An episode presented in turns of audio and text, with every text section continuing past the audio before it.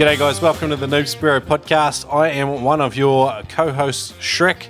Today, I'm not joined by Turbo. Unfortunately, he is flat out renovating his house still. He has got three bedrooms stripped, all the walls. He's filling it up with insulation. The plasterer comes this week. It's excitement, but it's absolute battle stations and pandemonium at Turbo's crib. So, but anyway, you don't care about that. You are here to improve your spearfishing or possibly just get some stoke factor battling your way through traffic on the way to work today. So, anyway, welcome to the Noob Spearo podcast, and uh, it's great to have you with us today. Today's episode is it's bloody sensational. We've got Josh Pedersen on from This Ocean Life TV uh, podcast. And I've been on Josh's podcast before, and basically he interviews watermen in all different pursuits. And he's had about four or five Spearos on there as well. So if you are sick of the poor frequency of the Noob Spearo podcast, I'd encourage you to head along to this Ocean Life TV podcast. Download a couple of episodes there. Um, he deals with you know long distance um, paddlers and kayakers, um, uh, stand up paddleboarding, yeah, stand up paddleboarding, surfing, everything. He's had he's got some he's had some magic guests on there as well, and he he pumps out the old episodes, old Josh, and he he asks the good questions as well. So it's a good show. Check it out. Today we get into how to take kids spearfishing um, which basically applies to how to take anyone spearfishing, but the focus is really on taking children spearfishing. So we go through a couple of uh, basics. Like I ask them, you know, what's kind of the minimum age capabilities, what crucial things that they need to know before they hit the water, um, what locations are ideal for taking kids out. We get into the real nuts and bolts of just taking kids out, all the considerations you kind of need to have. So um, it's a great episode, and I really enjoyed chatting with um, Josh and hearing a bit about his first blue water spearfishing experience as well. And it's kind of fresh in his mind as well. So hear about how his mate took down a 95 pound bluefin tuna, and it was a fish of a lifetime for this guy. So it's a really cool story. So I encourage you to stick around till the end because there is some absolute gold in here. Uh, before then, let's get into some shout outs. So Reese Clay, he says, Hey guys, awesome show. In some ways, I feel like I have 89 mentors as I learned to spearfish. I had a question that you could maybe speak to on the show. I'm concerned with sustainability of fish populations. So, in answer to Reese's question, we're going to have several more episodes about sustainability, and we're going to do a deep dive into several dives into into sustainability uh, around specific species and areas and how we can monitor our impact on the environment and just be the best we can be at what we do. And uh, it's what we do here on the Noob Spearo podcast. So thanks for your question, Reese. Awesome. A couple of reviews. One guy says, best spear podcast out there. Love Shrek and Turbo talking about everything fun and gnarly in the world of spearfishing. So thanks from Big Duke. You're the man. Inf- informative and funny. Shrek and Turbo provide hilarious banter while they interview the best in the spearfishing business. Well done and keep it up. Would love an episode a week, you slackers, from social media, right? So thanks for that, buddy. Um, Oh, here we go. Shrek and Turbo have the market cornered on spearfishing education with high entertainment value. Since discovering the podcast, I've binge listened to every episode over about a month and listened to several of them twice. I can't tell you how many times I've laughed out loud at their antics or how valuable lessons or how many valuable lessons I've learned from their conversations with experts and interesting Spearos from all over the world. Thanks, Shrek and Turbo, for your hard work on a first class podcast. That's from Charlie Robinson in the US. So thanks, man. That was a really nice review. Um, love Shrek and Turbo. Yeah. So that's that's the reviews for this month. Uh, now, um, wanted to give us a shout out. He said, Just wanted to thank you for the book and podcast. I've made my first spearing log. And he sent me a note of how, of how he made his very own spearfishing log, which is a fantastic practice to get into because um, at certain times of the year, species will run through. And if you've got your finger on the pulse in terms of water temp, prevailing conditions, seasons, and the locations, chances are you can probably replicate what you did one year the next year and uh, it's a great habit to get into, especially when you're starting out. Uh, it makes you a lot more aware of the environment around you as well, and you you can keep track of other like signaling species and what's going on with the benthos and all this sort of stuff. It's a just a good habit to get onto. If you want a copy of our spearfishing log, you can go on to Amazon.com or spearfishing.com.au and buy yourself a copy. Um, it's a it's a it's just a hundred pages in there with all the fields you need to think about. You don't have to fill them all out. Um, but when you go spearfishing, it's a good habit to pick pick up into. I just want to go over quickly again. Uh, South Island, New Zealand Spearfishing and Freediving Club are hosting another spearfishing comp at the top of the South Island in December. So if you are interested in that, I would encourage you to find out a bit more. Just type in South Island Spearfishing and Freediving Club and that that should come up on Google with a Facebook page. Go in there and just send uh, send a message through. Find out a little bit more about that, but it's a fantastic comp and it's growing every year. So yeah, awesome. Uh, look, um, Turbo and I are throwing the idea around at the moment of doing a Patreon. Now, Patreon is basically a community page where people can uh, uh, pledge different levels of money every month um, to help support what it is they're interested in. And we're thinking about doing a Noob Spearo Patreon page. And we've got several ideas for it, but, but maybe um, we are going to have a level where we could have live contributors. So maybe your name's Mel and you run a spearfishing store in California. We give you a call every second week and get on the line with you, and we get a five minute update about what fish are running, conditions, and things like that.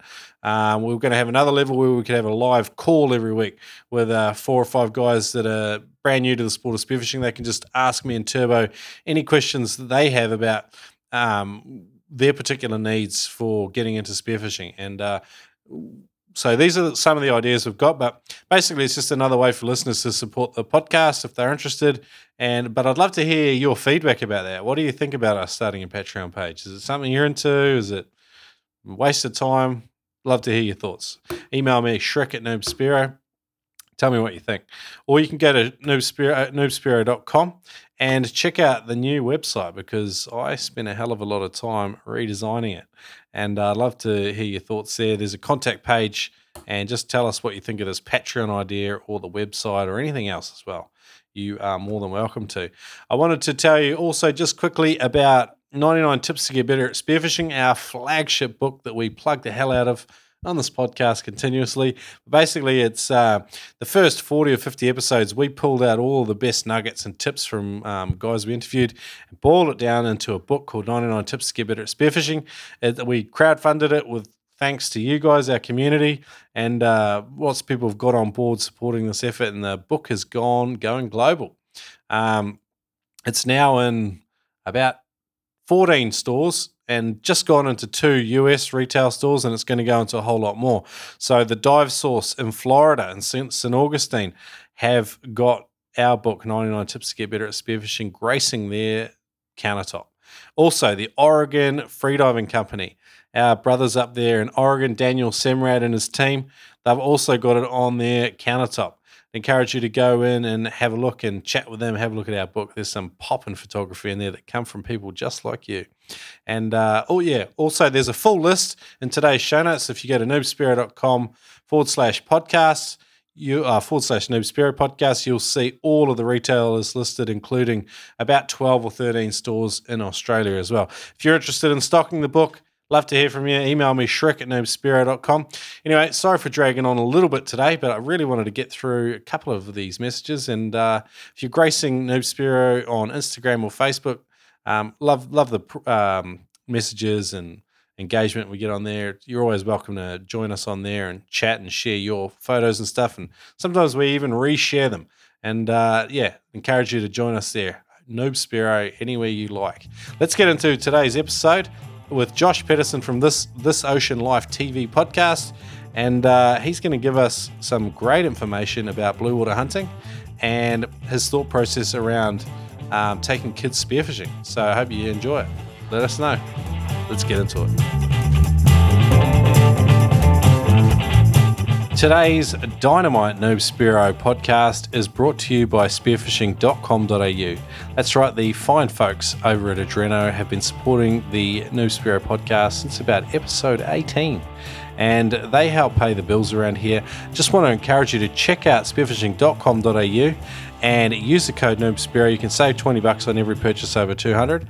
But it's just a great online shopping experience. The reviews are phenomenal. If you want to check out a new spear gun, new pair of booties, new pair of gloves, someone's used them before. They've written a review. It's on their website. It's all there right for, there for you.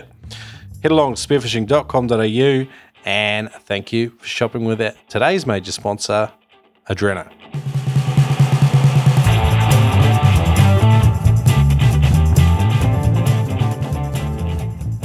G'day, Noob Spearo community. Thanks for joining me today. Today I'm joined by Josh from This Ocean Life TV podcast. And uh, I've been privileged enough to be a guest on his show, so it's good to return serve. How are you today, Josh? uh, Shrek, I'm great, man. And I appreciate you being a victim on my podcast. Uh, I really appreciate that. And stoked, so stoked to be with you guys. So thanks for having me, man. No worries. Now, um, your podcast, like it says on your site, you know, our mission at this Ocean Life TV is to capture the great stories and perspectives of people around the world who have made the ocean a central part of their lives. Our podcasts are intended to, our, podcast interviews are intended to be no frills, low budget, and unscripted to provide the essence of our guest stories. And I've listened to paddleboarders, surfers, spearos on your show. You kind of you're covering a huge um, range of different water sports. That's for sure, man. Yeah, um, and that's kind of you know it's true, and it's it's kind of like mimics, I guess, my own life in the water, where you know spearing is one passion, obsession mm. amongst a bunch of others. You know, surfing and diving and boating and uh, you know paddleboarding, all those things. And so, for me, I love talking stories and hearing stories from all from people doing all those different disciplines. You know, and so doing the podcast like that, it's just uh, again, it's it's sort of like I don't have enough time and money to do all the rad things in the ocean that are available to all of us. Yeah, yeah. And so I live I live vicariously through others who who do things that I, you know, don't they might not have a chance to do, you know. So that's really it. It's it's For quite sure. fun. So you created a podcast that scratches your own itch and you just like tackle um, yeah. all the different water sports that you love yourself. I love it. Yeah, it's cool, you know, and, and everybody's got stories, you know, it's funny. And, and you, you probably get this too. Like you reach out to somebody you're like, hey, I'd love to have you on as a guest to talk about things. And some people go, why would you want me? I'm just, you know, eh, eh, but everybody's got cool stories, you know, and it, you could be the gnarliest guy or girl in the world, or you could just be the dude down the street who goes out and does his thing. And everybody's got a great story to tell, you know, and I love hearing them all and I love sharing them all. And like when you coming on, just hearing your story of getting in the water to where you're at today with the Noob Spearo podcast, man, it's all just, I just love all of it. You know, yeah. it's just fun. Yeah, no, it's cool. It's great to return seven, have you on my show as well, man. So awesome. I've listened yeah. to a couple of episodes on your show. Like, I even like listening to like some of the long distance paddleboarders, which I like. It's not a sport I'm going to do, but I like just sort of checking out, yep. hearing their story. Like, it's just crazy. Like, you know, pad- paddling 30 kilometers on a board between islands and stuff like that. And they're just normal yeah. people, though. And, um, and they just love what they do just as much as we love spearing. So it's pretty cool. Yeah, indeed. And one thing, too, that I've really, I think I knew deep down because I do a lot of these different sports, but after speaking with folks, we all have a common theme, eh, you know, which is there's a sense of flow of being in the water, whether you're locked in on a fish holding onto a reef, or you're sailing a sailboat between, you know, in the middle of the ocean, or you're surfing a wave. It's all kind of the same. The dis- the activities are different. Yeah. But when that happens, the rest of the world it ceases to matter, right? You're in yeah, that yeah, yeah, moment. For sure. You know what I'm saying? Yeah, and that's the cool thing. I really we all have that common bond, and mm. that's just the ocean. That's mm-hmm. that's like the ocean gives us that whether you're shooting a fish mm. whatever it is and mm. that's why it's so neat we can all i love that part of just relating to all those mm. everybody doing that you know having that in common it's really cool for sure i think that's that's definitely something that grabs you it's that 100% in the moment you remember everything yeah. and like everything's so alive you, you, there's no like other things like running in the background. Like your your yep. RAM is just fully dedicated to doing what you're doing right now. We've talked to a couple of guys on the show, like um, Cameron Kirkconnell and this guy Tim McDonald, and they talk about being like um, idiot savants. Like they they just have like a photographic memory for places and locations and fish. And I think that's the power of the human mind when it's 100% focused on yeah. one thing in one moment. And uh, yep. it, yeah, it's definitely um, you know we're sort of making mindfulness and just putting some actual wheels on it, and like it, we, we you don't have to try to be mindful when you're spearfishing. You just do it, and I guess it's the same with all yeah. sports. So yeah. yeah, no, you're dead on, man. And and it's interesting. While there's that common theme across those different activities, I I would say that for me personally, that sense of flow and meditation, Zen, however you want to call it, mm. is actually kind of magnified underwater. Mm. I, I, mean, a good example, and I, I'm sure folks listening to this will agree.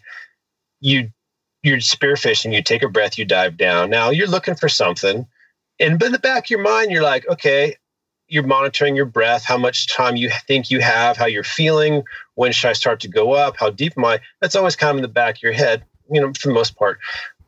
But I mean, we've all had this. You shoot that fish, and maybe it's under a crack, mm. or hmm. it's not just a simple ascent to the surface. And you're you're messing with it. You're trying to get your spear out, and the fish is wedged, and all of a sudden, mm-hmm. you're like, "Wow, I've been under here, not even thinking about my breath, not even real. I don't, don't even need to go get that breath yeah. because I'm so consumed with getting this fish out or in the moment. Yeah. And you know, once you get back to the surface, you're like, a little bit out of breath. But my point is, is is that moment, like you said, man, you're you're in a different world, and things that usually matter don't. Even like the recognition of hey i'm almost out of breath. I should go up it's been a minute or whatever it is. It's like sometimes yeah. you can go way past that. It's cool. yeah yeah guess the other thing is like you know when you're explaining the spearfishing experience or a lot of these things people always ask you the same questions like oh do you see sharks or how long do you hold your breath these are kind of the same ones like as long as i need to is kind of your answer you know like what you were just saying like right. you're not you're not going oh well i've been down here for um, 65 yeah. seconds uh, you know yep. you just you just do do what you do and get it done. Uh, no, That's cool. right. Look, let's dig into your story, man. So obviously, like you love the water. You like all facets of the water. You, I believe, you work in the water industry. Look, just tell us a little bit about your background and you know where did it all start for you? Where did this uh, this love affair with the ocean start? Yeah, cool, man. You know, I um, I just grew up in the water with my folks being like a Southern California family, grew up surfing and we moved kind of Northern California to get away from the craziness of, you know, uh, uh, this big city. And I was just, you know, my mom will tell a story. I actually mentioned I was coming on to speak with you tonight. She's like, well, make sure you tell the story of when you were two years old and we threw you on a boogie board and you were just, you know, you were on your back, just washing around the waves. It was just like this natural thing for me from the start, you know. And I remember some of my early memories as a kid, like a grom, like four or five years old, just like imagining being out in the ocean with whales and dolphins and diving and, and doing everything. It was just always there for me. And I was fortunate to have a family that was, you know, relatively ocean focused, you know. Um, and they would take me to the beach. I did junior lifeguards and all things water, and you know, really fortunate. Um, and just always had that in my life, you know, and surfing was a big thing. And then the spearfishing part, you know, I was always fascinated by it. I did never had until, you know, a little bit later in life, the means, that's quite the means, but people around me who I can go with. You yeah, know, sure. I always wanted to do it. Um, I mean, my earliest kind of recollection was as a, I was probably in my teens and uh, where I'm at in Santa Cruz in California, the waters kind of rarely clear. You know, it's like yeah. 10 foot of visibility and you're like, wow, this is epic, you know? And so it's, you take, you take what you can get really. Yeah. And I remember one, I was in my teens and I remember I really wanted to go spearfish because the water was clear. I had a mask and a snorkel. And that was pretty much it. Some fins. I had no spear gun. I know nothing. And, um, I had 20 surfboards, but I didn't have a spear gun, you know? and I remember taking the, the handle off of like a, a shovel, you know, I broke it off and I had kind of hammered in long nails and odd angles at the end of this broomstick. Yeah. As like a, a very, very caveman oriented rudimentary killing device. Yeah, yeah, yeah, yeah and of yeah. course got in the water. and it didn't do didn't do anything, you know. I think I wounded a couple perch, you know, uh, etc. Yeah. Um, but that just got me excited. Mm. And, you know, I, I, I moved on and, and ended up pursuing a, a degree in college with marine biology. Um, always surfed, always did a lot of stuff in the ocean, but just never had, you know, it's interesting as you look back, the influences um, and opportunities available to you based on, you know, your community, your family, your friends. I didn't have that spearfishing kind of um, uh, influence available who like, hey, here, here's a gun, here's how you do this. Yeah, yeah. It was later in life, you know, my 20s when I was doing all other stuff and just I was, you know, I don't know what what it was. I was like, I actually remember saw a th- uh, pole spear, Hawaiian sling, three prong. Yeah. At a garage sale, at somebody's house down the street, and I just bought it for five bucks because I was like, that thing just is cool. Yeah, yeah. And well, now that I have this thing, I've always wanted one. Yeah, you know, yeah. And now I had one, and I started using it, and uh, he kind of just went forward from there. You know. Yeah, nice, nice, cool, man. So, what age do you reckon you? What did you buy the pole spear? I think I was late twenties. You know, I Yeah. mean, I'm 44 now, so Yeah. I mean, I, I I think I, you know, and all the other activities get in the way. You know, there's it's it's a blessing and a curse to have a lot of different interests in the ocean, Yeah, a lot yeah. of different interests in life, because sometimes it's like, okay, the water's clear, but there's waves. Yeah, Uh, there's fish. Uh, and I'm do I grab the spear gun? Do I grab the surfboard? You know, and you're just uh, you have this paral- analysis paralysis Yeah, type yeah, of thing. yeah. You know, so um, so I, I've been at it for you know a good you know decade and a half, relatively seriously. You know, with my local waters, um, and yeah, you know, I, I pursued a degree in college in marine biology. Mhm. Um, it's very challenging to actually make a career out of that in my area where I'm at because it's extremely expensive to live, California, blah blah yeah, blah. Um, and kind of have to put that aside and do more of like you know high tech oriented stuff while pursuing all that fun ocean stuff you know on the side for my recreation. Mm. Now I remember, like, I got off the show with you. I think I did an episode recording with you maybe two or three months back, and um, I remember you hitting me up for some blue water hunting techniques. You were like, "Man, I'm headed out for my first session, like proper blue water hunting. Yeah. Have you got any advice?" And uh, I, dropped a couple of tips on you, and uh, but you went out with some boys, and you guys just had a blast, man. Well, tell tell us about that day. It was great, you know, and, and I appreciate you sharing because, you know, when I asked you that, because I was like, dude, tell me, what do I do? Because, you know, wh- where I am, again, in our part, part of California, blue water hunting is not a thing. Yeah, A, yeah, we don't have we don't have the pelagic species. Um, very, very rarely do we. Uh, and B, it's like it, the water's just green and cold, and so we're we're fishing, we're hunting on reefs, and there's there's a lot of this everywhere. yeah. So it's it's fish that are pretty sedentary. It's on reefs. It's kelpy kelp forest. You know, it's it's classic California. It's gorgeous. It's freaking awesome. And so when uh, a friend of mine said, "Hey, I got a, a trip booked on," uh, I mean, it, hey, let me back up one sec. Down south, Southern California, the last couple of years, the tuna, the pelagics has been uh, other level. Like, Yeah, yeah. and I don't know because I'm, I'm a little bit far away. But from folks I've talked to, it's like you know when they say the good old days, Mm. it's like, well, you know, and most people said this these are the good old days. This is 60 years ago. You're like, oh, I bet it was so much better before everybody was out in the water. Well, it's actually almost as good, if not better, right now for the guys who know. So it's other level, right? And so, and I've been watching it up here, and you know, it's just I haven't been able to pull the trigger to go down, you know, pun intended. And so we went down, and here's me, myself, another buddy, and a couple other guys who spend the majority of our days, you know, pulling yourself through kelp, looking at nice ling cod, but there's not a ton of challenge there because they're not swimming away. They're just staring you down, and you could 10 seconds to orient your shot and, you know, yeah, yeah. then to go do blue water hunting. So, you know, I was asking you, man, what do I, how, this is a different type of diving, you know? And so, you know, it was rad. I mean, it was, it was a Mad Max, uh, adventure, you know, it's like, love the description. call. Yeah, it really was like one of those cool things where it was like got in the car, went down, got in late, st- slept for three hours, got on the boat at San Diego Harbor. A great crew. Um, Kyle Faust. Uh, I had him on my podcast. He's one of the Omer America guys. He's a he's, he's you know he's the product manager. He's a he's a spear guide.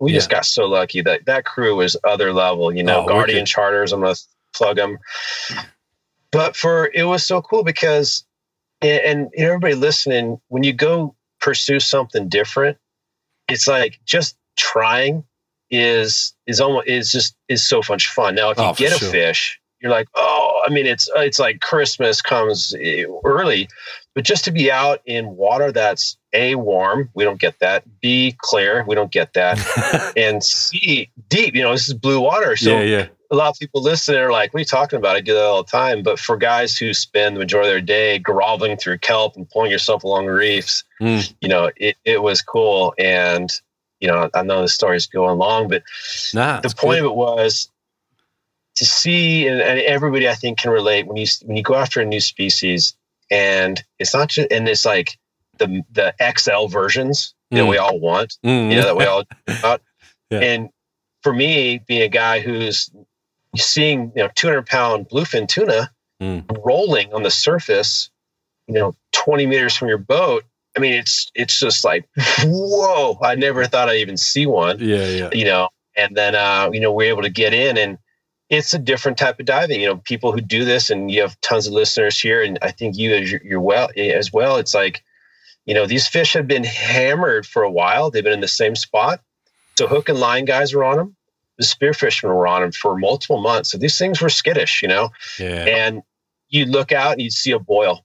They'd be hammering some bait. So we'd, we'd motor over and we tried that a couple of times. And as soon as you got close to the boat, they'd be gone. Yeah. So you could tell they were skittish. And so, you know, Kyle, the, the captain's savvy. He's been doing this forever.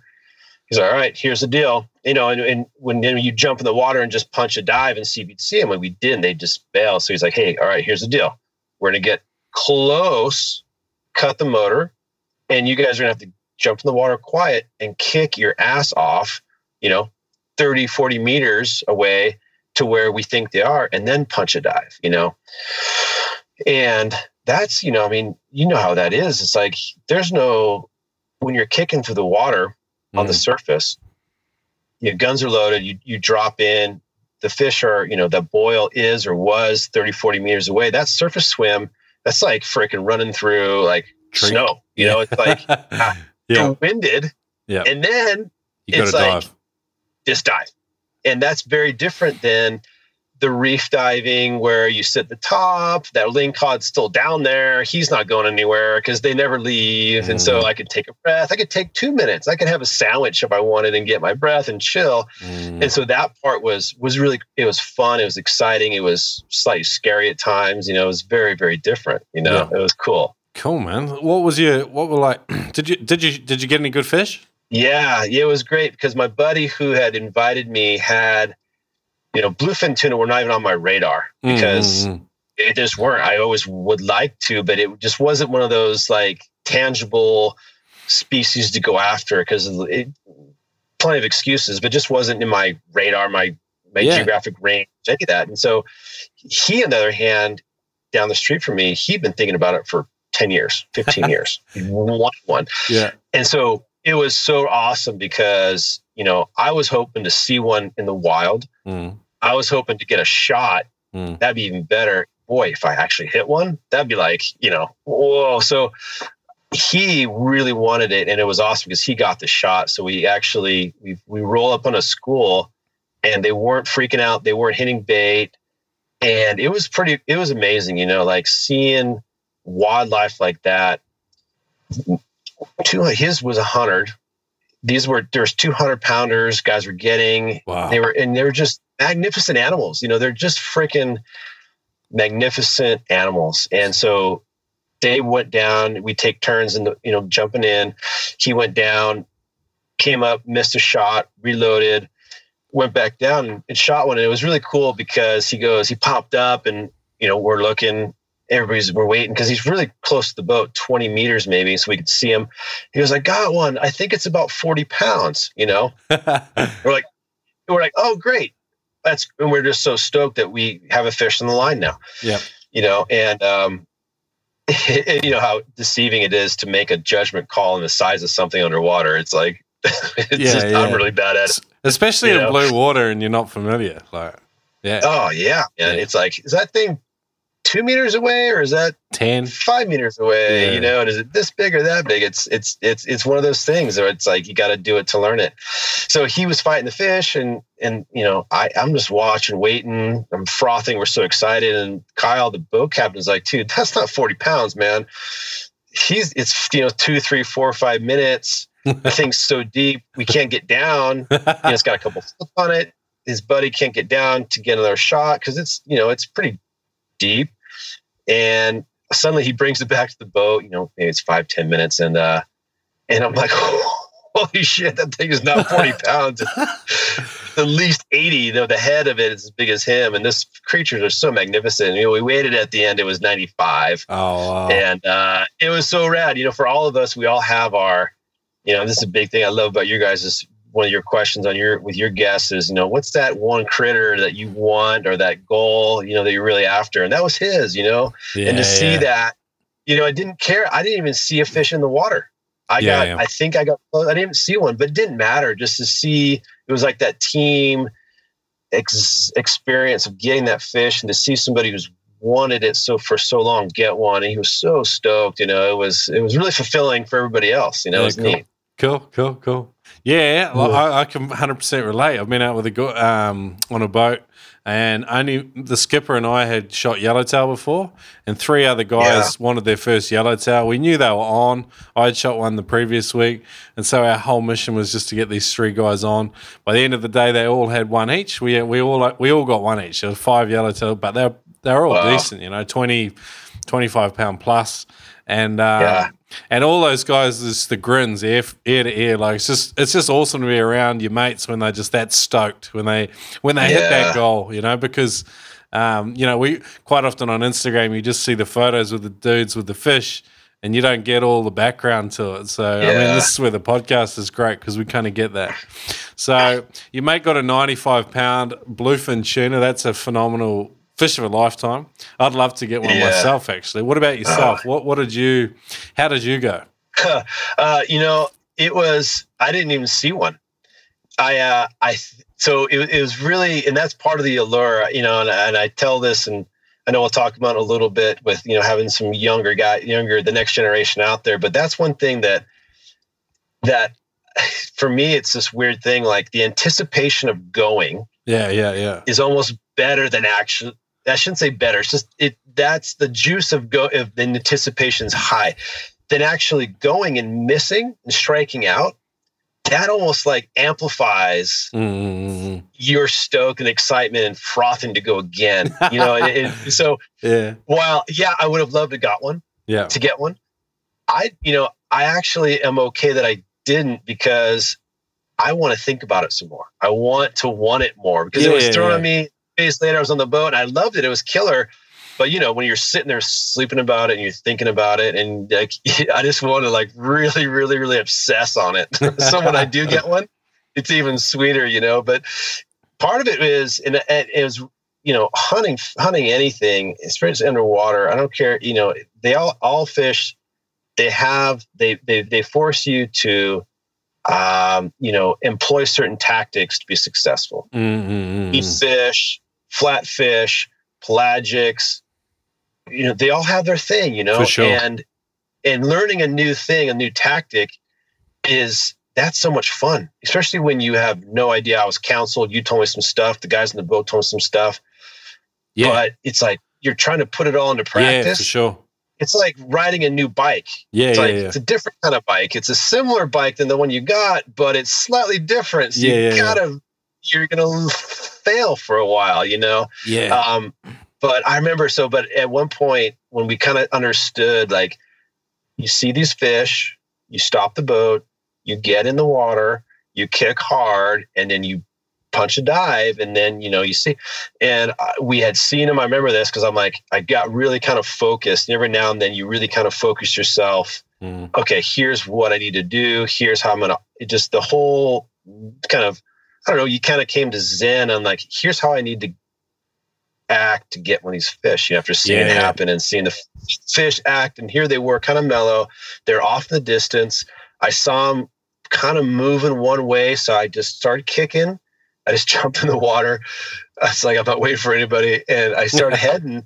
And I'm not kidding you, man. It's one of those, and this is why I'm going back, and I'm gonna probably go back ten times before I get one. Actually, get one. Hmm. I saw their backs rolling, and Yeah. these are again, you know, his was a hundred there was 200 guys were getting 200 pounders and you could see these backs and i was probably man I, i'm I was five meters away 10 meters max i saw them and they were weren't moving fast. They weren't frothing. They were just doing that cruising thing. Ah. And I was like, okay, I have like, and I saw them.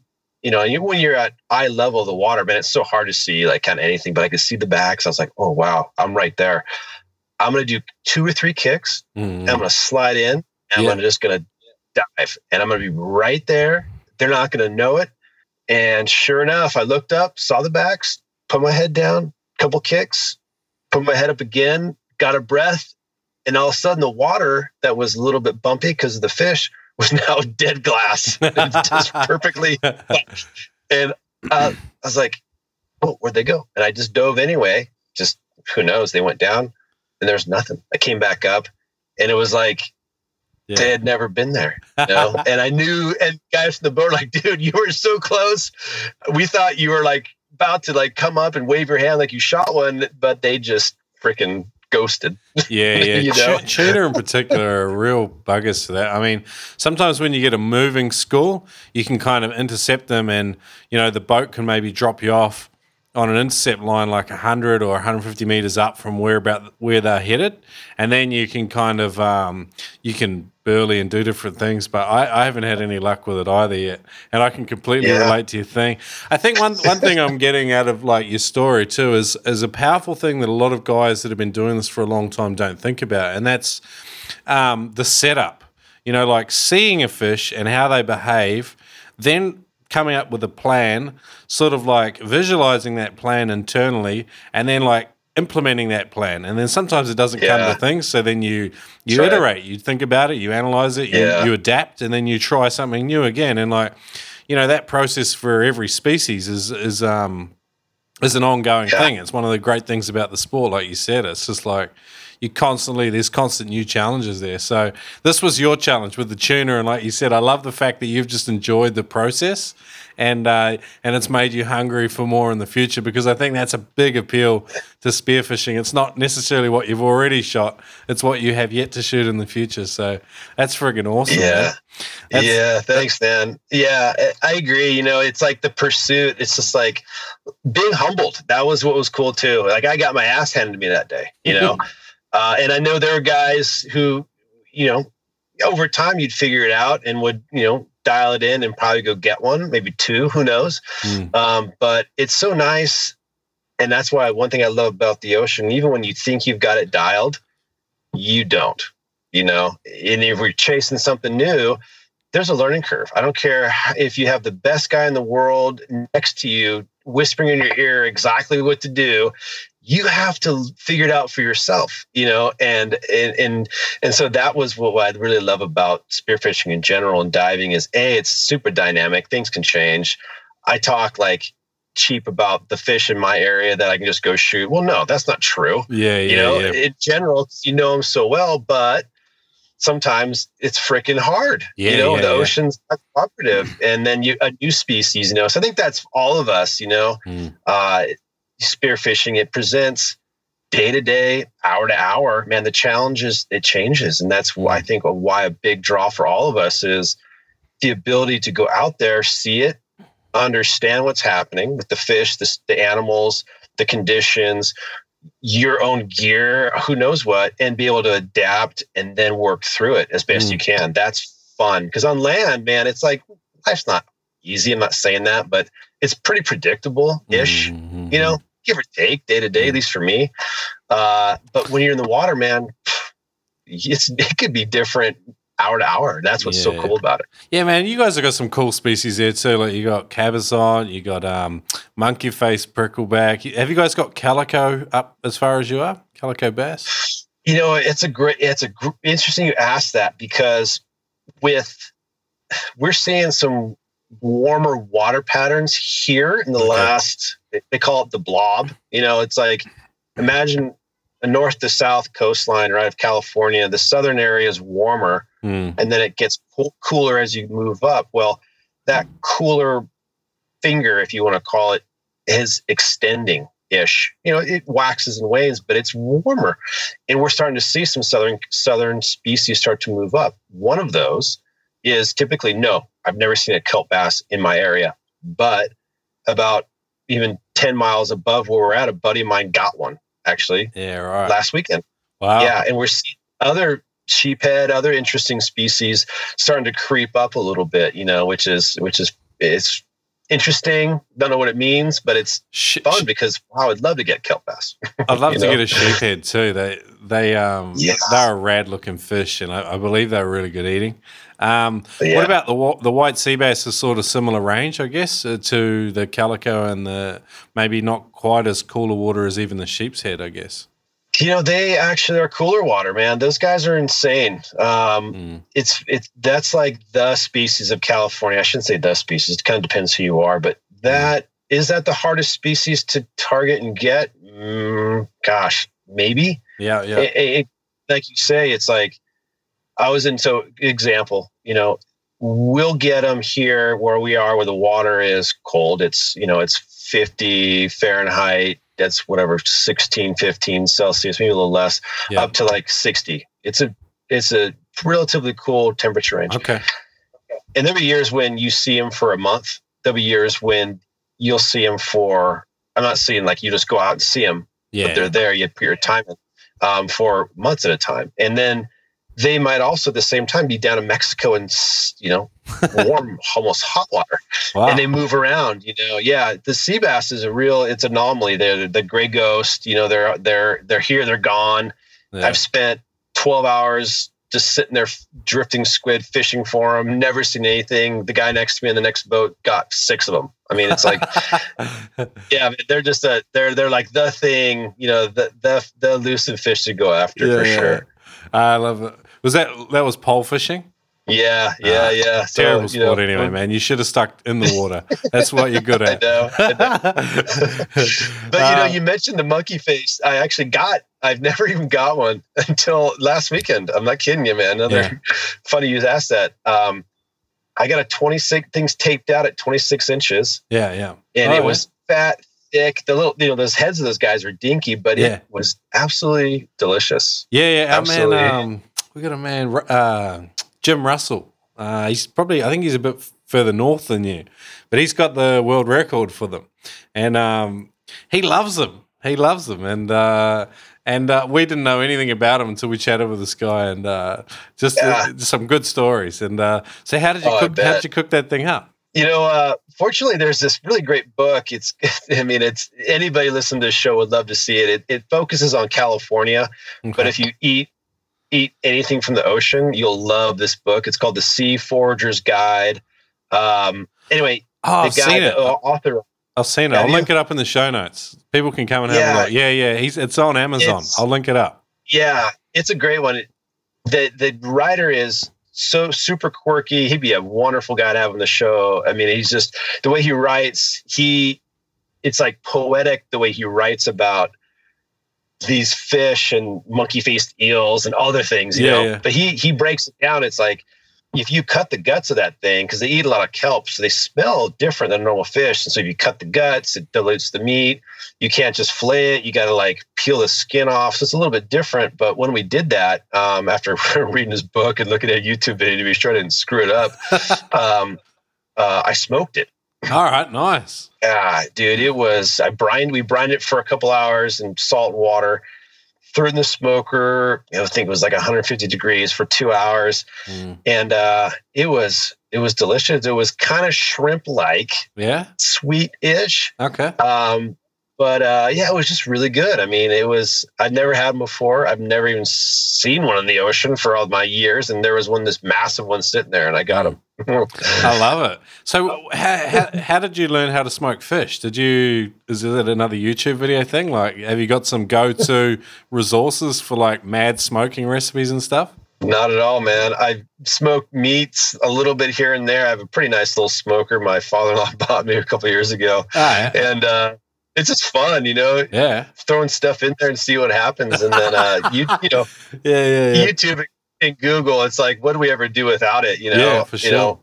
Google up smoke eel recipe, and it just says throw in the brine, Mm. put it at this temperature for this long, and then see what you get. You Mm. know, and it came out killer. You know, I'm gonna chuck a challenge out to the Noob Spearo listeners community. Like, hey, if you guys have got a good like fish smoking, seafood smoking uh, YouTube channel or Vimeo channel, whatever, chuck that stuff in the comments. Let me know. Yeah. Shrek and Noob Spearo. I'm gonna I'm gonna check that out because I want to do more with smoking. So, uh, cool, Josh. All right, man. Hey, um, so I guess I want to talk a little bit about what challenges you face with spearfishing now. I mean, obviously, you know, as we get a bit older in life, we just seem to get busier. So time and availability is a huge one. But I mean, what kind of, um, yeah, what challenges are you facing, and how are you kind of dealing with them? Yeah, you know, I, I think you you pretty much nailed it, at least for me, with the age thing. Um, I, as I, we all have our little aches and pains, but you know, I get cramps, man, and maybe it's the cold water, but my yeah. legs cramp up. I've always had that, like by nature, and yeah, they just right. my my legs will cramp up more quickly in the water as I get older, and that's, I mean, anybody who knows, I mean, a calf cramp that sucks.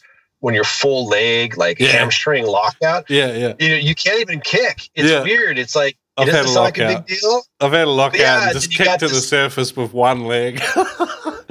yeah. and you feel like yeah and then you have this thick wetsuit and you can't really move your arms so yeah. well you're not really swimming you can um, and so one thing so that's one and i and when i do a lot of long distance paddling and, and surfing for hours happens too and so there's i have like these like um not salt tablets. They're called Endurolytes. It's like magnesium, calcium. Ah, I was going to ask about that. There's, yeah, it's a great one. Hammer Nutrition. I love it. I've tried it on everything, and I've done like you know 30 mile paddleboard contests where I have to have these things or else I cramp up and my day's yeah. done. So, um, yeah, it's got all the nutrient, all this, the calcium, magnesium, with all those different things all rolled into one. Hammer mm-hmm. Nutrition and Duralites.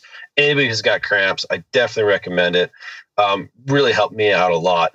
So that's been one is just, but you know, you sometimes you're so you're running, you get in the water and like, oh shit, I forgot my little things, and then oh, here comes cramp, you yeah. know, and I've had to, yeah. had a couple fish on my back, yeah, basically swimming on the surface, like, and you got your spear gun, and then you get to the stairs of the beach and where we are it's rocky and you gotta like yeah. scrabble up the rocks and your calves are cramped up it's just like this whole scene you know yeah um, yeah, yeah that's good. Uh, that's so good motivation to make sure you have a, like a dive day checklist and put your magnesium. Um, what, what is, the hammer hammer Endurolytes? Yeah. I think you said they were. Put them on your checklist, maybe. So right. No, you're dead on, and that's a good one. That checklist of your stuff. You know, I'm, I'm a huge fan of that. Hmm. The second thing for me too is I'll, I'll send you one is, after the show. We got one.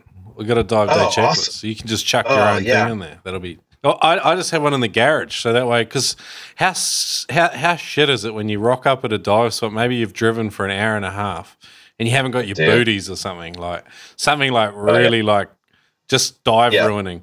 Uh, yeah, and I've so done it. I've, I've, done it with some of the best dudes too. Like they haven't even brought their mask, and uh, yeah. this really experienced guy in New Zealand. I went diving with him, and uh, he didn't have his dive mask. We shared a dive mask. Yeah. it was the ultimate buddy diving, sharing a dive mask. So it was like, you, you, want to spin in it or am I spinning in it? Like, but uh, both spin it. yeah, both spinning it. Yeah, you do the right lens, I'll do the left. So, but, uh, you know, what I know it's hard, man. You know, and there's so many different pieces, you know, and then uh, you know, you get excited, where's my stuff? You're like, oh, I think I got it all, and then you show up and you don't, you know, and that's and we'll talk about I think a little bit too with bringing kids out. You know, it's yeah. like double, triple, quadruple checking of stuff. You know, yeah, uh, so yeah, lists are cool. You know, and the other piece too to finish up real quick is mm. I think leg strength for me. You know, um, the longer I want to, there's days when I wanted to stay out longer and realized I was a little bit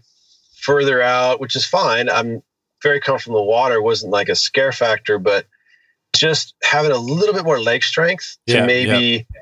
you know finish it strong or, or to power through some kelp or to punch a dive or whatever that is. And so, you know, just kind of be a little bit more aware mm. of my, mm. I don't know, my workout routine, which I don't really have one, but yeah, not just is really, hey, make sure my legs are strong. Yeah. You know, and that's a nice thing to, to, to do. 100%. I liked how you sort of had your obstacles and then you dropped two things you're doing to kind of improve them. One was the the magnesium tablets, the Endura Power Lights, whatever, and uh, the second is you've kind of re- recognized that you know your legs are a huge issue. I mean, Turbo has has huge issues with this as well, and he started a, a workout routine and really strengthened his feet and his calves, and uh, Oh. he he has a lot less slop in- now in his kicking style, and because he used to cramp as well, and by the end of the day he was just wrecked, and, and now he's got this workout Yeah. routine that incorporates some of those Oh, movements cool. into it, because it really is your your um. It, it re- you, your legs are what you rely on all day, especially when you're diving. So I know. Yep. so it's Yep. a it's a big one. So I like it, man.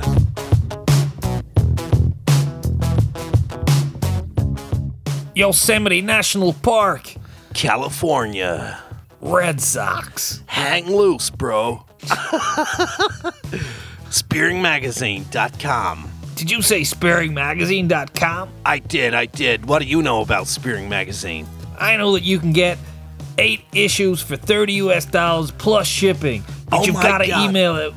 Oh my god, oh lordy Lou. But what you gotta do is you gotta email Jeromy at spearingmagazine.com. That's Oh. right, J E R O M Y at spearingmagazine.com. Oh my god, $30 US for eight issues, Turbo? That is phenomenal value. Email Jeromy at spearingmagazine.com. Jeromy at spearingmagazine.com. J E R O M Y at spearingmagazine.com. When you go to buy a shirt, you're probably like me. You are happy to look like a 90s dad. Now, sadly, that will not take you forward in life. but I've got good news for you. Today, you can go to noobspearo.com, support the Noob Spearo podcast, and get yourself a great shirt that will make a difference. Perhaps you won't look like a 90s dad anymore, as Turbo accuses me of every other week. If you pick up three girlfriends the first day you own your Noob Spearo shirt, it's probably a coincidence, but they are bloody good shit. Head along to noobspearo.com, go to the shop, grab a Noob Spearo shirt. Shirts for Spearos, buy Spearos, for Spearos, about Spearos, everything Spearos. Noobspearo.com. The other thing is, before you talk disparagingly about your local diving conditions, especially after going out blue water diving, um, but I want you to tell me about one species that you've kind of started to get dialed in, and uh, what hunting technique do you use to kind of get these things all the time? Yeah.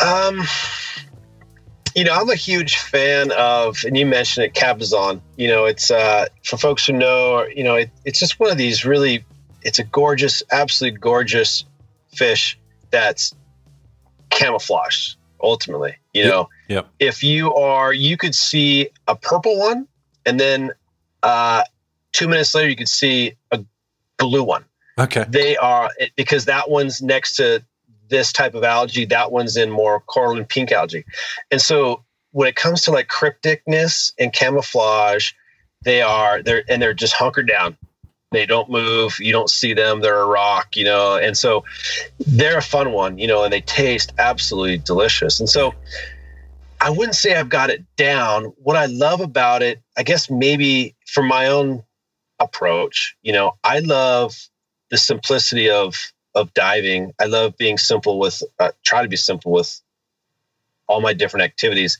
So I love hunting for these guys because you don't need, for the most part, a float. You don't need. You can have a spear gun. That's cool. I love the pole spear. I love the simplicity of. I have a mask. I have my whip belt, fins, and a pole spear, Yeah, yeah. and then I yeah, have a string, stringer clipped to my belt, and that's it Love it. and I'm not diving deep. I don't need to because these guys can be in four feet of water. You Yeah, can find pigs right there. Mm. Um, and so I love the simplicity. I love the finesse of the pole spear as well. Mm, And I find it works killer because a lot of times, and this, I'm like notoriously famous, at least in my own mind, for this, whereby I'm out on a reef somewhere, deep, not deep, but you know, farther out yeah, do yeah. my thing. And the best fish I see of the day is in five feet of water Yeah. when I took my bands off my gun Yeah. because I'm about to get out. And Yeah. there's this big link cutter. Here's a nice fish, you know. And so, Yeah. so what I love to do with those guys is, and it's so much fun because there's a little bit more sort of wave action as you get a little shallower in the reefs and everything. Is for me, I a love and b it's actually it's um, oh geez, um, it works there's a pretty good return is I'm just crouping through where the waves aren't breaking, but the swells are rolling. It's maybe 10 feet ish. So you're Mhm. not, you can stay down. You're getting beat around. It's real dynamic and the kelp's swaying and moving. But it's like you get heavy, you weigh, wear a little extra weight. Yeah. You want to be on the bottom. Um, you know, and maybe if, and I have have dabbled with like the uh, ankle weightlets, ankle weights that I've had scuba diving and stuff so Yeah, that yeah, you yeah. don't kind of, you know, get kind of vertical Mhm. and you are you know you're still neutral ish so you you're not you're not struggling for a breath Yeah. but you're heavy and you're just you're just mowing through the lawn and there's kelp hitting your mask and everything but what you're doing is you're just for me anyway it's i'm waiting for that all that kelp in my face it's To gonna shift. move move and typically when it does there's this moment when the fish sees you Yep. and you see it, and you're it's going to be like that because there's surge, you're Yeah. bouncing around. They're not expecting it. They don't see you coming, all that. And I mean, I'm just basically, I almost have like I'm holding the pole spear. We're almost right next to my face, you know, Yeah. because if you have it away from your body, there's kelp, there's stuff. You're just getting beat around, so Yeah. super Tight. packed. Yep. It probably looks strange if you took a picture of me, Yeah. but all of a sudden it's going to be split second, you know, and there they are. Not all the time, but you know, pretty frequently, you know, uh, consistently. I So like it- it. Is it? Do I have it dialed in? No. Is it fun? It's really fun, Yeah, you know, yeah. and uh, simple. I like it, man. So, a couple of crucial things I picked up there was like instead of being neutral at like 10 meters or 30 feet, like we generally weight ourselves for spearfishing, you're probably neutral at kind of three meters. So, you're wearing maybe that Yeah. extra half, half kilo, pound of weight, maybe a pound and a half, two pounds. And that's that's allowing you to stay on the bottom without having to do like a half breath so you can stay there. Yeah. And then you're keeping yourself super compact. Number one, that probably improves your accuracy um, as well, having that really good line of sight. And number two is like you're minimizing your silhouette for what you're hunting, and you've just got to be a bit conscious about what the swell's doing and where you're positioned with relation to it. Really love it, man. Yeah. And um, I think it's like bread and butter stuff for guys that are starting off. And uh, Yeah. and- but but I, I like I still like doing it. I've been doing this stuff for eight years. And I love that type of hunting. And and here in Australia on the east coast, is a lot of big fish like jewfish and things like that are often found in that breaking water. So, nah, cool. Oh yeah. yeah. yeah, yeah, yeah. It's fun, man. You get beat around, and it's it's it's different dynamics. You know, it's Mm, it's mm. pretty cool. love it, love it, love it. Cool. Yeah. All right, I want to. Um, we're going to get into the veterans vault, where I'm hoping we can chat about taking kids out spearfishing, which is going to be excellent. Before we get there, I really wanted to dig into, you know, one of the scariest situations or the toughest moments you've had out on the ocean. Um, it, it can be spearfishing, it can be paddleboarding, whatever you like, man. Um, I mean, cramp was a real interesting one before, but I, I really love to hear one of your stories about what's freaked you out and what did you learn from it. Yeah, man. Um, yeah, this is a cool one. I thought about this, you know, thinking, getting ready to chat with you tonight, and and like I mentioned before, there's these kind of parallels or themes that cross cut or cut, cut across whether you're surfing, paddling, diving, sailing, whereby sometimes your ego gets in the way. It makes you do things that aren't the best, make you decide to go jump in the water and do something that you shouldn't. And so my story is, you know, there was in my 20s when we're all, you know, young and studly and little live forever and everything. And there was, it's a surfing story, really. It was a massive swell. Like it was really big. I was at a spot that I'd only surf when it was small. And I was like, wow, it's perfect out there, but it was massive. Yeah. And, you know, I was like dead set to go surf. Guys on the cliff, nobody was jumping out, really rocky. There's one entry point, little beach. You're kind of screwed, not smart, really, on Yeah. this type of day. And, you know, I was, you know, young and brash and like, well, these guys aren't going, I'm going, screw it, you know, and on a small board. I should have had two more feet of board. Didn't strong enough to get through it, yep. but wasted all my energy. Finally punched through all this white water. Took 45 minutes. You know, it surfs 10 to 15 foot ish. Oh, It was good. You know, it was a, one of those days, and I and I got out, and this was you know, I was young. I never really surfed big ish waves. And I realized as soon as I felt one actually go underneath me after I punched through, I go, oh, wow, there's no way my little board's even going to get into one of these things, Yeah. you know? And I, and so I was that moment that a lot of us have, again, whether you're diving or surfing or whatever, that oh shit moment. Yeah. When it hits you where yeah. I should be on land right now Yeah. or what I'm doing isn't safe you Mm. know and sometimes you could like well it's going to be okay and there's like this safety spectrum of totally safe you're cool Yeah. uh kind of sketchy but i think we're okay and then there's like no you're in danger to almost like something bad could happen mode Yeah, and that yeah, was yeah. where i was at i knew it you know so i swung around and i was like hey i wasn't pushed down towards that little beach yet my exit point Mm. I knew I wasn't going to be able to get into one of these waves. They were moving too fast. There's too much water. And uh, I started paddling in, paddling in, took a, a couple big ones on the head. And I hadn't, I thought I was going to, I was going to go back in. And by the time I got in, the current was going to put me in front of the beach. And I would just be able to sprint, paddle, be on the beach, and be out of this whole thing. Well, what I did was I went in a little bit too soon. And when I got like, you know, where you would imagine being in like waist deep water, Yeah. Yeah. I was still a few hundred meters from the beach with Oh. like cliff rocks. Oh. And there was like, I mean, I looking back, who knows? We all embellish, I guess, a little bit, especially these pretty gnarly times. But there was legit six foot top to bottom waves breaking like 15, 10 ish meters less from the cliff where I was. So I Oh, was at wow. this moment, the waves, it was a lull in the sets Yeah. and I realized the predicament I was in where it's like, okay, the next set I'm gonna get my board's gone. It's gonna be absolutely demolished. I don't know what's gonna happen to me. You know, being a guy in the water, I wasn't freaked, but I knew that I was in a bad spot, you know, Yeah. Yeah. tired. I'd been out there for two hours just basically paddling. And it was one of those moments where that adrenaline, it just hit me. It's like, you need to get the F out of here right now Yeah. Yeah. end of story stop thinking and, and go do it. And so i got that adrenaline boost. I looked out the set was coming and i just knew it was like you can't be here when this Yeah. thing comes. You, you you need to be on that beach. That Mm. end of story.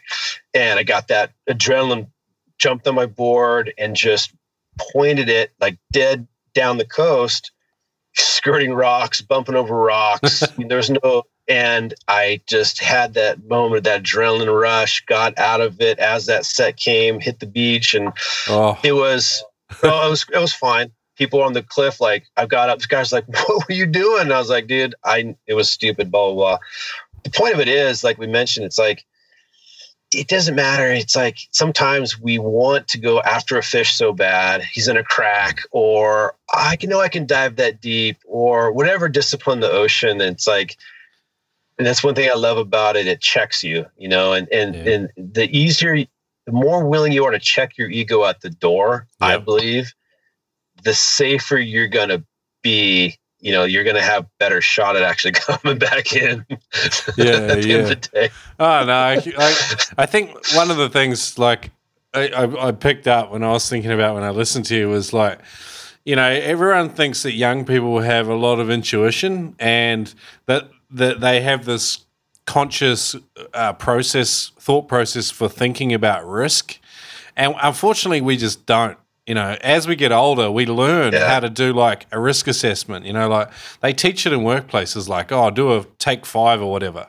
But like, you know, until you've been around a few years, you really just have no idea about how to categorize that risk and decide what your actions are going to be. How am I going to mitigate that risk? Like, and your one, the sur- the surfing story is completely relevant for spearfishing. You know, you've got to have entry an entry a safe entry point. Number one, which you, which you managed fine.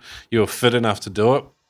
But the biggest thing is having maybe multiple exit point strategies. You know, like what am I going to do if the current picks up? What am I going to do if the swell picks up? How am I going to get in if maybe I have cramp or an injury or you know what whatever whatever you know you've just kind of got to sit, be situationally aware enough to develop a plan. So, no, really cool, Dead man. on.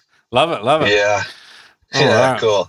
All right, let, let's let's hook into Veterans Vault, and uh, I did have a chance to prepare some questions. So we're going to talk taking kids for spearfishing, and this for me is really scratching my own itch because my son is six years old, and um, he was really competent at swimming, and then uh, I just took him to the swimming pool again the other day after a long, long while, and uh, realized that he's gone backwards a little bit. But um, so Yeah. but let, us I I definitely want to get him out spearfishing. So let, let, let's talk about. I mean, first up, what's a good sort of rule of thumb for minimum age and swimming capability and things like that? Yeah, it's a that's a good one. Um, you know, and I'll start by saying you're doing it right. You know, one thing I've noticed with you know I have three kids and they're 16 and I have twins and they're 13. It's it's a you get to the point when there's an age where you know they're and I have some ideas and I'll share like terms of age, but it's just a get them interested in even being in the water at all. Yeah, yeah, you know start there. You know it's Yeah. like you can hammer your son about he's not progressing and you need to get in the pool or you can just let him take his path in the water yeah, and find his passion for it. It might be tomorrow. Yeah. it might be in five years Mm. you know or 10 years. Who knows? I know you want to get in with him right now because i was the same way no question. It's it's like it's like the one thing you're like i can't wait.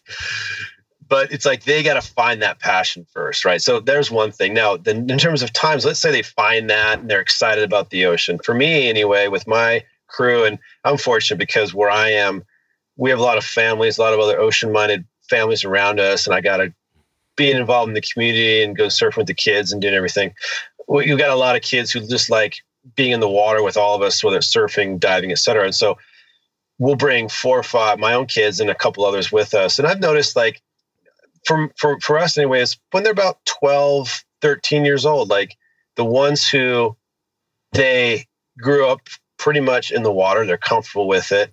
And I think at that age, there's like a strength factor Mhm. and there's like a confidence factor. And to me, I think that's when the maturity kicks in, where you know, it's again, it's tw- that's it, that age might be young for some kids, depending on how they develop. But in general, I think it's like a they they have they can have the strength to actually get themselves out of the water and in, you know, all that stuff, and then the confidence of the maturity of. Oh man, I might get wrapped up in kelp, or I might, you know, my mask might fall off my head. What am I going to, you know, those kind of things. I think that age is for me, what I can see is to be kind of the start of the the ripe period to get the get the kids out there at twelve to thirteen. All right, cool. So let them be self motivated to do it for a start, and then as long as they're strong enough to kind of look after themselves and get themselves out of the water. Um, because Yeah. I've read a couple of things like some guys say, oh, you should be able to swim 25 meters underwater. And I think sometimes these kind of false metrics because I- I'm just not, uh, it was, it's good to hear your idea about it anyway, because you, like I've listened to an, an episode on your show too with another guy, and you take young dudes out surfing and stuff all the time. So I know this is kind of definitely an area of expertise, like taking young people out and doing different water activities. So it's great to hear kind of Yeah. your take on that. All right, um, Yeah. Thanks. what what crucial things do they need to know before they hit the water? Yeah. Um, this is like actually, I think this question right here is why I like taking kids out to dive. Surfing, yeah, diving different because I didn't really consider safety and uh, awareness and what happened. What do I do if you Yeah. know until much later in life? Um, not that I had any catastrophic issues where I go, oh, I should have planned better. Looking back, and maybe I bet a lot of folks listening can relate. A lot of my time in the water was relatively unsafe. I didn't really have a plan. Yeah. I didn't really wasn't really aware. I just I was so excited. I just jumped in the water. Yeah. And I had a wonderful time. And I was lucky, I think, because looking back, I was like, whoa, I didn't know that this was happening, or the swell was doing that, or the tide was draining, or whoa, what if I had cramps when I was way out there and I couldn't make it in? I wouldn't have been able to get out. So one thing with the kids is I like helping them under like assess and develop their own situational awareness a little bit. Yeah, you know, nice. like even today, you know, even and I try to practice what I preach, and I'm guilty and not always, but I'm just okay. Take 30 seconds. You have your mask, you have your gut, you're just you're frothing, you're drooling because you're so excited. just take a look. Yeah, you know, yeah. take a scan, see what. Wait for the next set to come in. Maybe you're on a boat. There's no waves. Hmm. Just, just, just see if there's something that you're not seeing. You know, and so that with the kids, I, I try to help them do that. You know, that's that kind of a lesson. I think is is one thing is before you get in, just what's going on, and because at that point, these kids are they're ocean minded, you know, and that that lesson too, it transcends into other things, whether For they're sure. sailing or surfing or whatever. It's just that seeing what's out there and and and remarking upon it and understanding and deciding what it means to you in your what you're going to be doing out there, you know. Yeah, yeah. So I mean, so you you've got like you've got two kids. You're taking them out spearing. I mean, do you sort of like maybe you get to a spot where you've got like maybe a bird's eye view, like a point, a cliff top or something, and you're overlooking like where you're going to go diving? Is it then you do you, do you ask like leading questions? And I mean, you've you've talked about this 30 second practice. What kind of questions should um, I mean, should they be asking themselves? I, I start with, and I'll, I'll, you know, as they get older, and I don't want to hammer with stuff, I'll probably expand on this, but really it's like, hey, where are you going to get in the water? Show me where you think you're going to get in. In some cases, it's basic. It's a beach. It's like, oh yeah, cool. Other times it's a beach and there's waves and you, you're, there's a channel.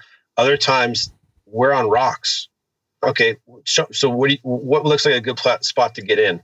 And they'll, oh, here, we'll maybe talk about it for, you know, 10, 20 seconds or a minute. You can point out, help, help point out things that they might not realize. And then it's like, okay, cool.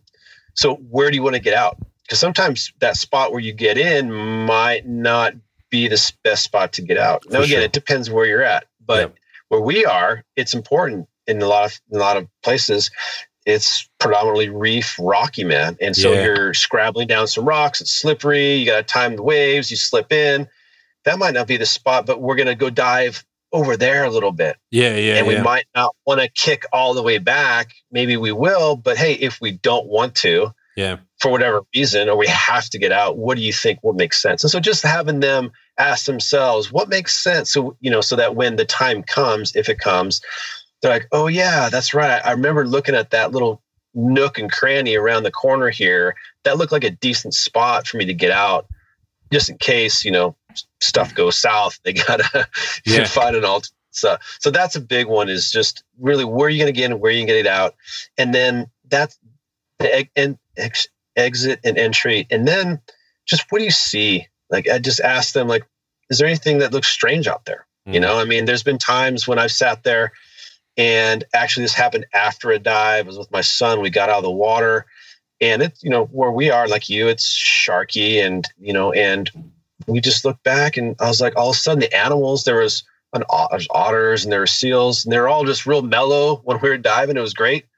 Suddenly looked out, they were freaking Ah, and I, I didn't see a fin. I don't know if there was a shark. Maybe they, not sure. But for the last couple hours, they were chill. It was all great. We're all hanging out together, and suddenly, they're this one's sprinting, that one's bolting, they're diving. Like you could sense the energy. You know, Yeah, it was yeah. strange. So it's just like, hey, other what what what do you see? Maybe there's Mm. nothing, but it's just good to kind of take a moment to, see if there's other things you can detect in the water before Yeah. you go diving in. I think it's one of the powerful things about it, and about the ocean in particular. It doesn't matter what pursuit it is; is you, you've got to be environmentally aware, and uh, you're in a wild place. So, I mean, tide's another huge one. You know, like sometimes you can't see current moving, um, so, but, you, but you have to factor it in. Or you know, if you have an ebb tide and you've got like two meters of tide movement, how fast is that water going to move and things like that? Especially if you're in a like a tidal inlet or something like that, like.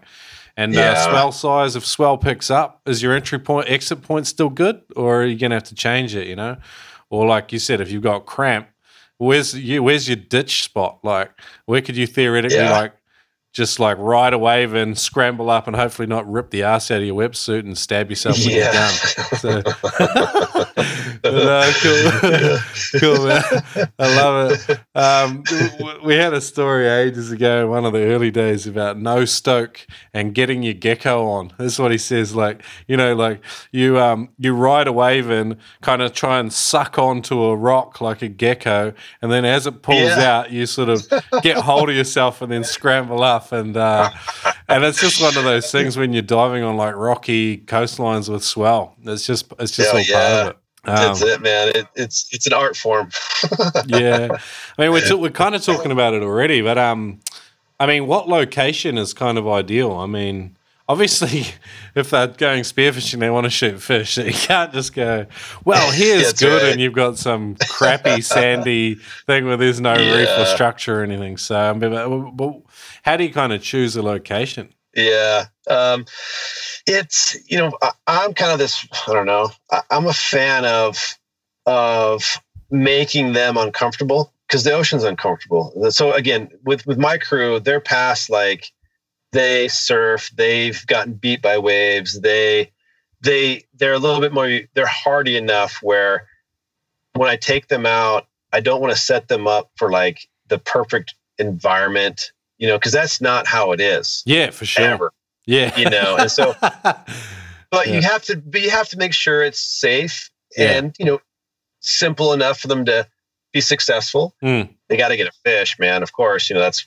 they're so stoked so for me it's like you know it's finding something where it's where i am you know it's it's a there's a, a nice relatively simple you know eg- entry and exit point Mm. where you know because i don't want to be not available and they have a problem and can't get themselves out you Yeah. know that's a unsafe and b it'd be tragic if something happened but also tragic if that ruined them from wanting to go again because they they had a bad experience you know but i also don't want it to like oh this is like club med you know it's like oh it's just there's fish everywhere it's so basic so i know where there's where there's some fish for them to get Yeah. um it's relatively the current's not going to be a problem Yeah. you know because when either when my son and i was a little older we'll go do stuff where that he would go with me to dive the normal spots that i do um, my daughters they will but i want to be sure with three other bodies because you got to remind yourself like you're responsible for these kids Yeah. you know and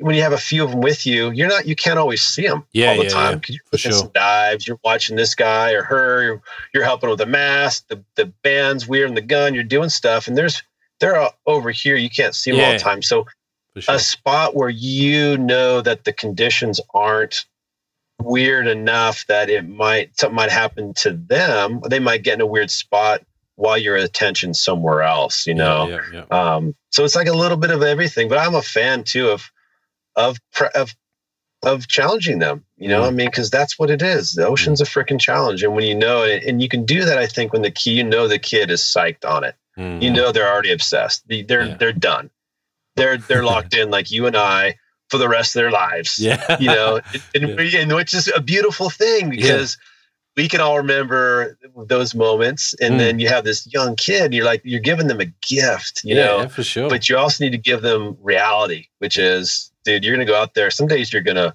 wish you never went out Yeah, you're not going to see the end of your spear. You're not going to shoot That's anything. right. You're going to rip the ass out of your wetsuit awkwardly on the way back in by getting smashed by a wave. Yeah, Um, You know, this is just All of that. part of it. You're going to lose one fin and just be grateful and kiss the rocks when you make it in. that's But, uh, right be stoked you're back on land that's yeah, right and like you got to be prepared for fishless days. But I mean, all right. So like, you've got this kid in the water. They're um they're competent, like in terms of they're kicking along, they're managing themselves, and they've maybe done a couple of dives or whatever. Um, do you sort of like hold off on giving them a spear gun until they're kind of at that point, or where does that sort of come in? Yeah, you know that I'm kind of on the fence on that one. That's for me. Um, you know, it's there's a bit of understanding the the kid as just a as a kid. You know, like would you give the kid a freaking a spear gun on land or not? You know, it, it, that's not the right way to say it. I think it's like that's the one challenge with in, in that early age is you know, they get excited, man. And heck, I've accidentally shot my spear gun off. I'm guilty too. You know, I've had the safety off, and darn it, my glove, I didn't feel it, and it went off. Some kids, I think, are a bit more aware. Now, for me, what I've done is I'm again back to the, the pole spear and the three prong. I'm a fan of that. I think hmm. that's a great way to start. I have really small, dinky spear guns, but I've almost gotten clipped by one that accidentally went off, you know? Yeah, Yeah, and it was my daughter, she's super smart on it. She was like, "Oh my gosh, I can't believe I did that." Very responsible, but that's just that's the nature of the game. You know, so Yeah. I'm a real fan of starting with like the pole spear, so they understand the dynamics of the. I think the important thing is them understanding they have something powerful and potentially harmful in their hand. Yeah, yeah, you know, yeah. the pole spear, yeah, they could stick me with the pole spear. That would be bad, but that's harder to do because you're not at the surface usually with a loaded pole spear. You Yeah, just you sit there when you're about to take a dive, you grab it and you go. By that time, you're by yourself.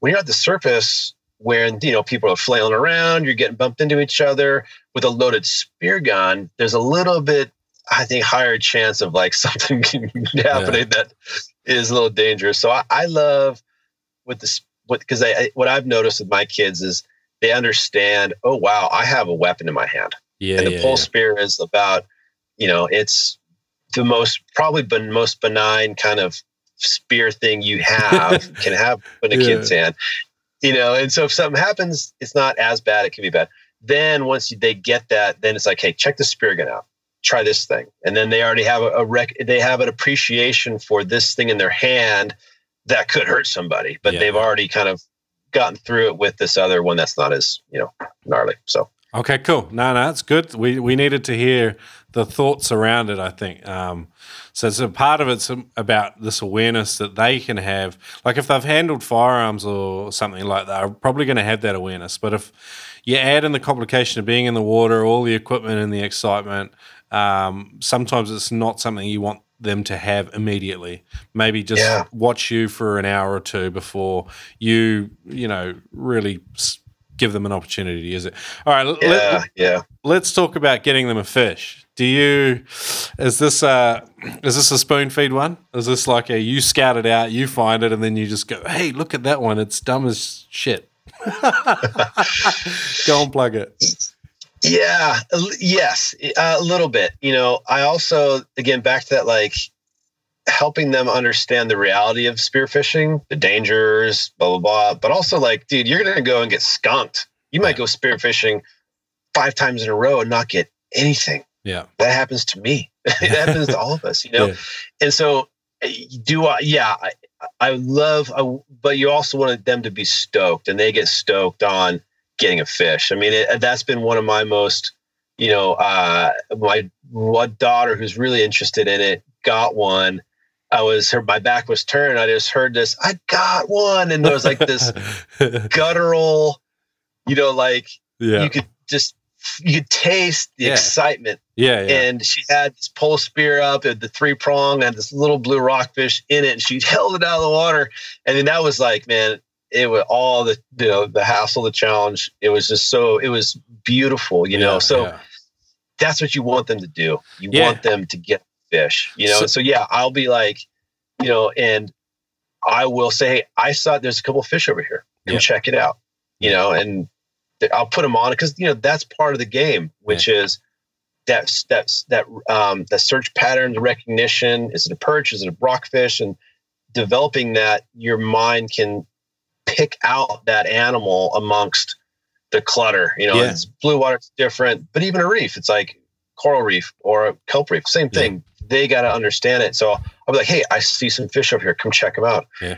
i'll just put them on it. After that it's like dude it's up to you go get that thing you know Yeah, and that's the hard part you know is then then they go get it so i definitely try to lead them to the fish so they at least see them take some shots and if they get one that's just killer Yeah, awesome. And yeah, I mean, half of it's training your eyes. Yeah, it's like silhouette and movement awareness, and then kind of, you know, and then onwards from there. It, it's awesome. Uh, like the moment when your daughter shot the fish, I mean, you've really awoken the inner hunter.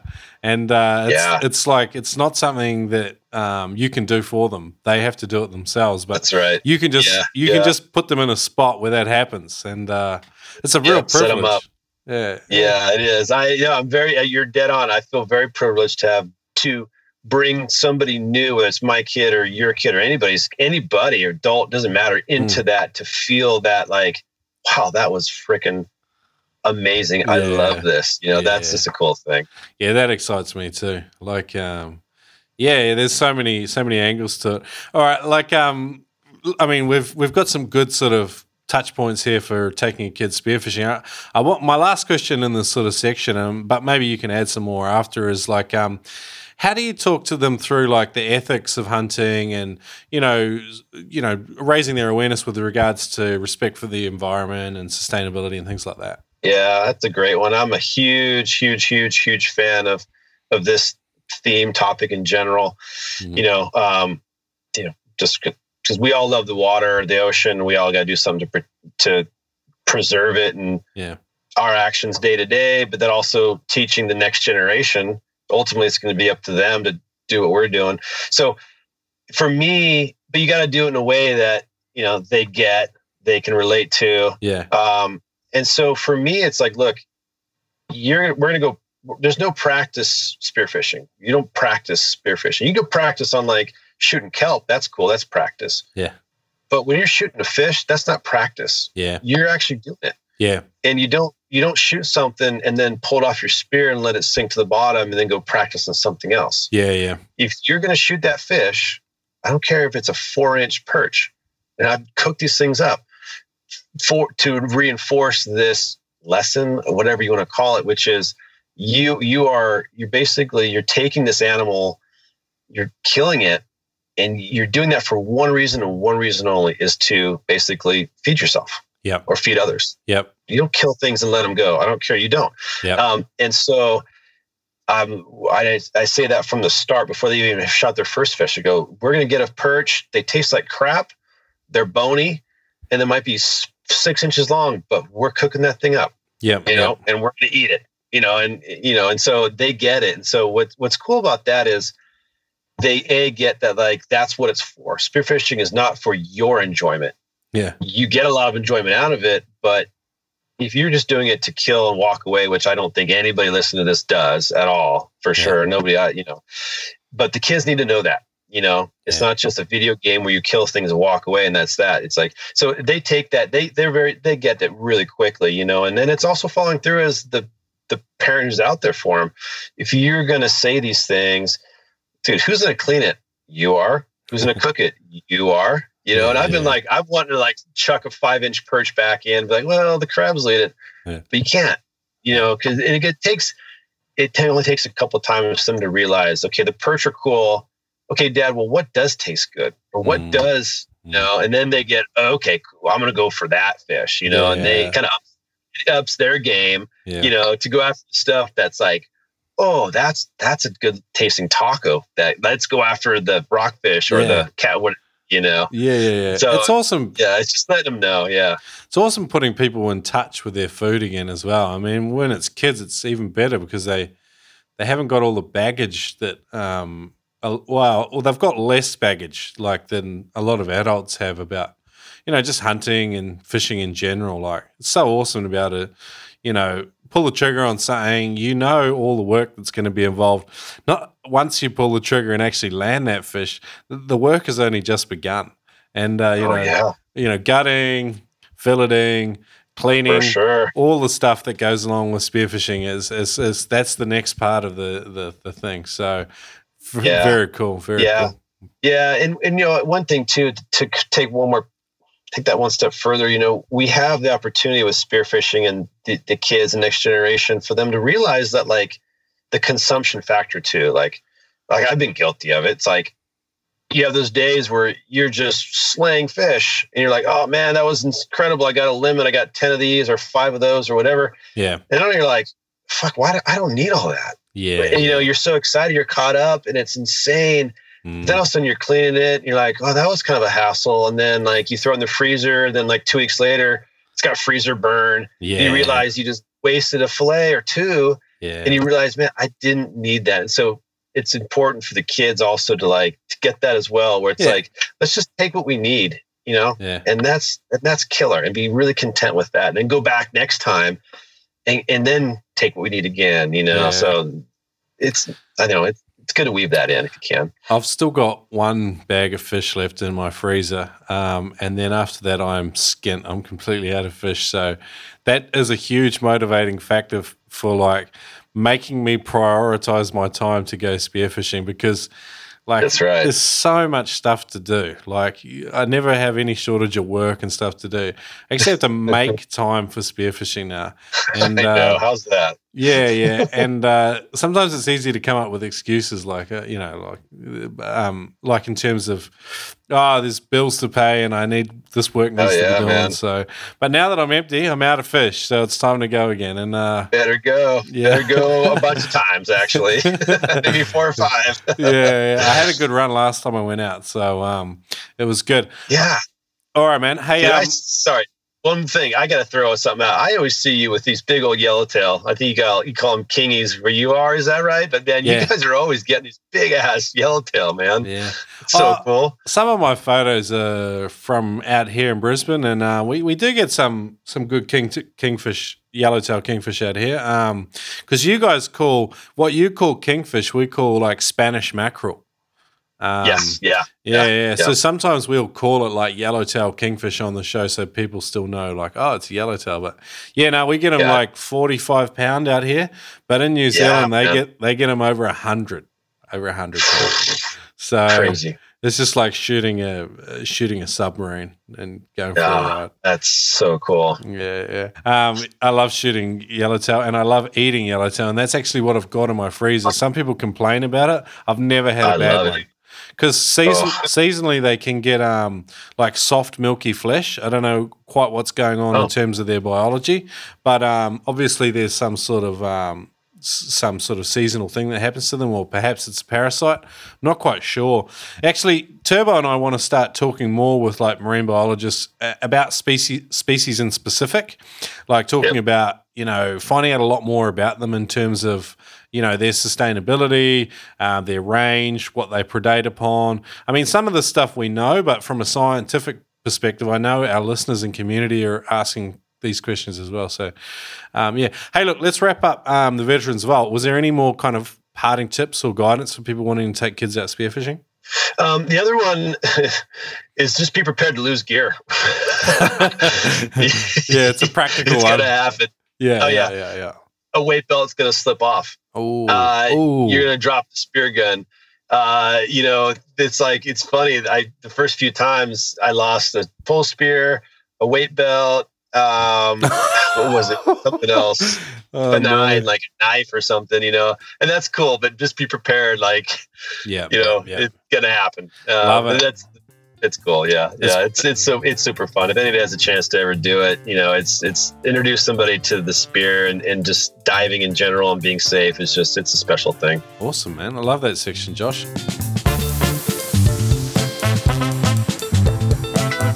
Guys, head over to vimeo.com. Check out the How to Spearfish video series by Luke Potts. There's nearly four hours of video training there, and they're divided into five different videos so far to help you take on the areas of difficulty that you might have.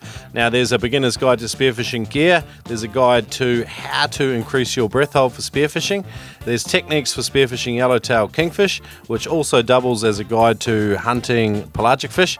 There's a, a guide techniques for spearfishing snapper, which is a really good, um, helpful guide for approaching canny reef fish, which is a tough one. And finally, a guide to spearfishing around sharks. If you want to buy any of these videos, use the code NoobSpearo and save a bit of cash.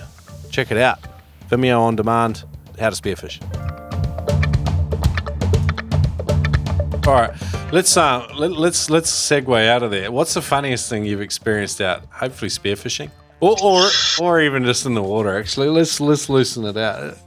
We've had some hilarious ones in here, man. You know, hilarious ones. Oh geez. You know, You strike me as a dude that has some funny, cheeky friends that do annoying stuff. Probably. there's uh yeah so uh, while part of my ocean you know background is i was a research scuba diver for a while and i know you did a lot of scuba diving too Yeah. um and there was there's some uh we used to do some work uh, removing invasive algae in a, a harbor um while i i'm going to take you down to get my charger for my computer while i t- tell you the story um, right.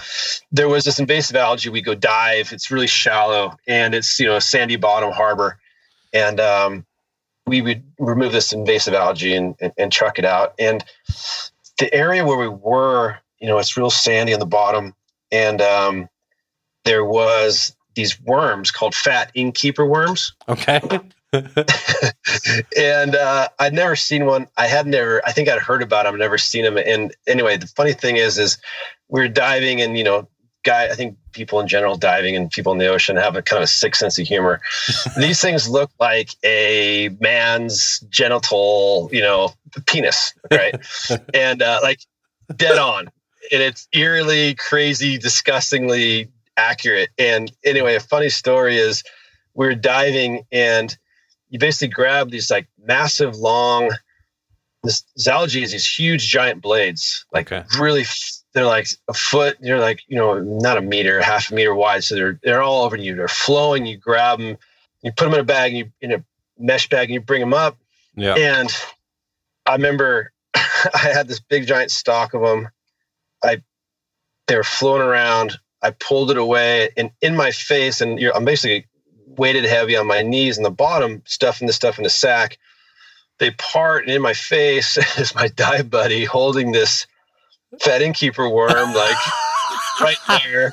You know, and it's looking back. I mean, it's just one of those funny things when you're underwater. Stuff, is, stuff is just funny. You know, yeah, yeah, It- for sure. you, yeah, and so I think that's a funny one. I think part um, of it is like you're underwater, and so any interaction you have with your mates, it's like heightens heightens the hila- hilarity of the moment because it's like it it's completely unexpected. It's like providing a really different context, and you're not used to it. So any stupid shit you see is just Oh, yeah. absolutely just makes you cack yourself. So- It's classic. No, and actually, it's funny. The same guy who was my dive partner for many, for many years, um, he got absolutely humped by a harbor seal. Like, and it's funny. He didn't even know it. Like, we're diving, you know, and you and you're like, your your peripheral vision's like limited, and then Mm. when you're in general with the mask, but when you're scuba diving, you know, have all the stuff in your back. It's hard to turn your head. You, your flexibility in these harbor seals here where we are, they're really nice. They come up, they let you pet them, and they'll and this sometimes they get really randy. And this thing was just absolutely attacking his his his uh scuba cylinder, his tank, you know, and he didn't really know it. And then he was trying to figure it out. And it was just those, like you said, those moments where underwater, looking back, you're like listening to it, like, oh, it's not that funny. But when you see it and you're 80 feet underwater and there's a harbor seal basically humping his tank, you know, it's just things like that. You know, yeah, it's just for some reason they're funny. And that's why you love to catch up with your underwater buddies and have a few beers and just talk about this stuff as well. Oh, because- I know, I Hey, know, I look- know. Look, a couple of quick questions, man. Um, I'm gonna, we're gonna skip dive bag because we've been we've been at this thing for nearly an hour and a half. I'm, I've been having Yeah, an man. absolute blast. But let's hook into Spearo Q and A, which is kind of like a faster paced round of questions, and um, Cool.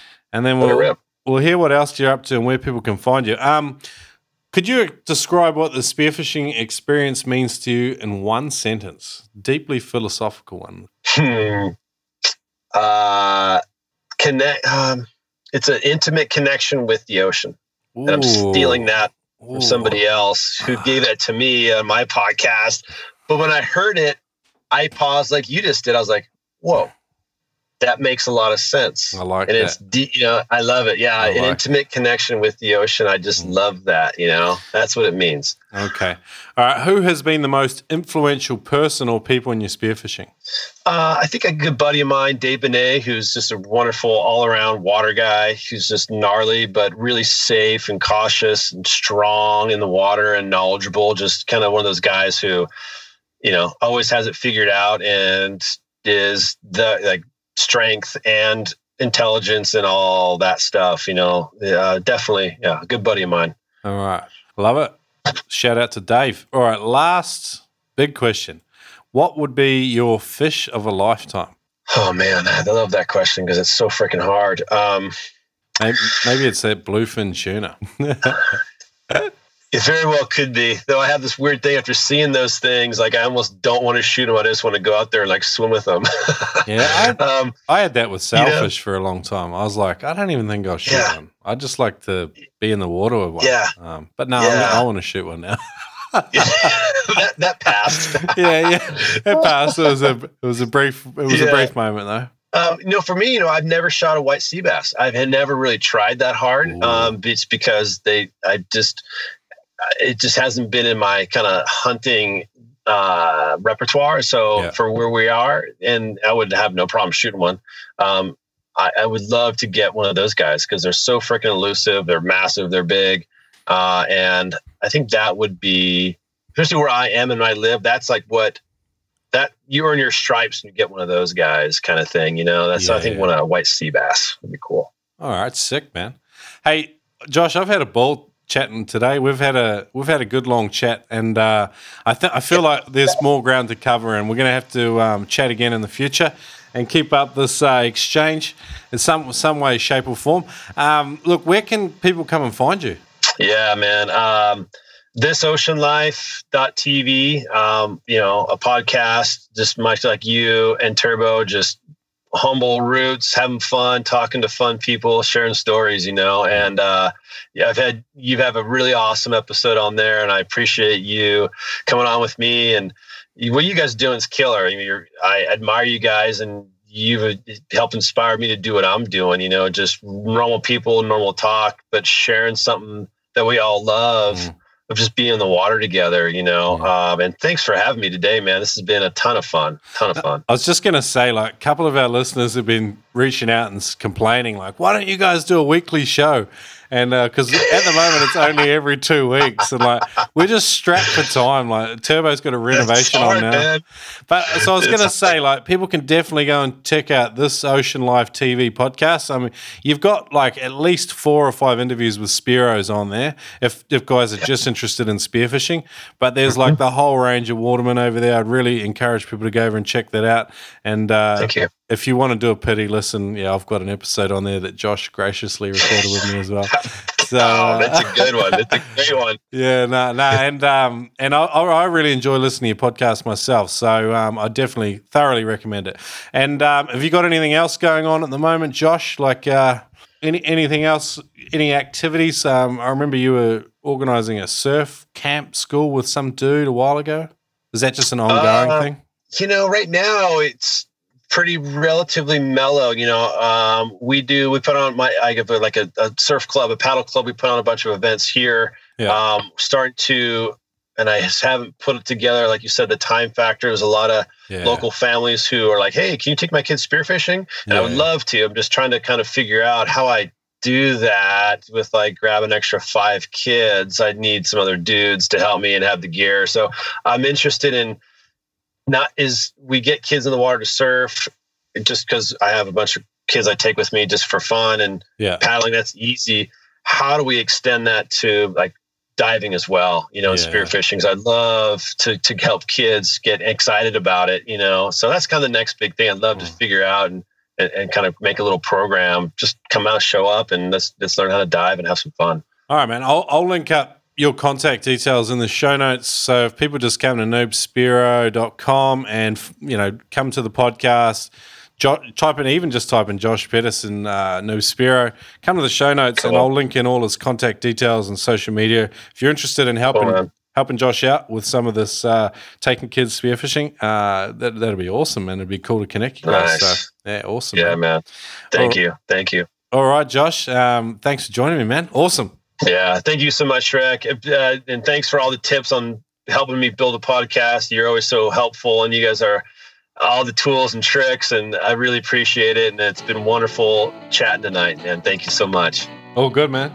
Catch you, man.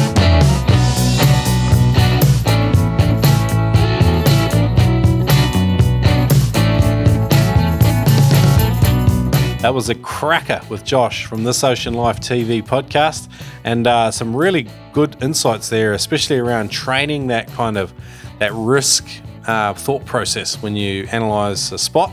And it's great for teaching kids, obviously, but it's even important for us to kind of have an awareness about entry and exit conditions. So that were kind of some of my takeaways from the interview. I hope you got a lot out of it as well.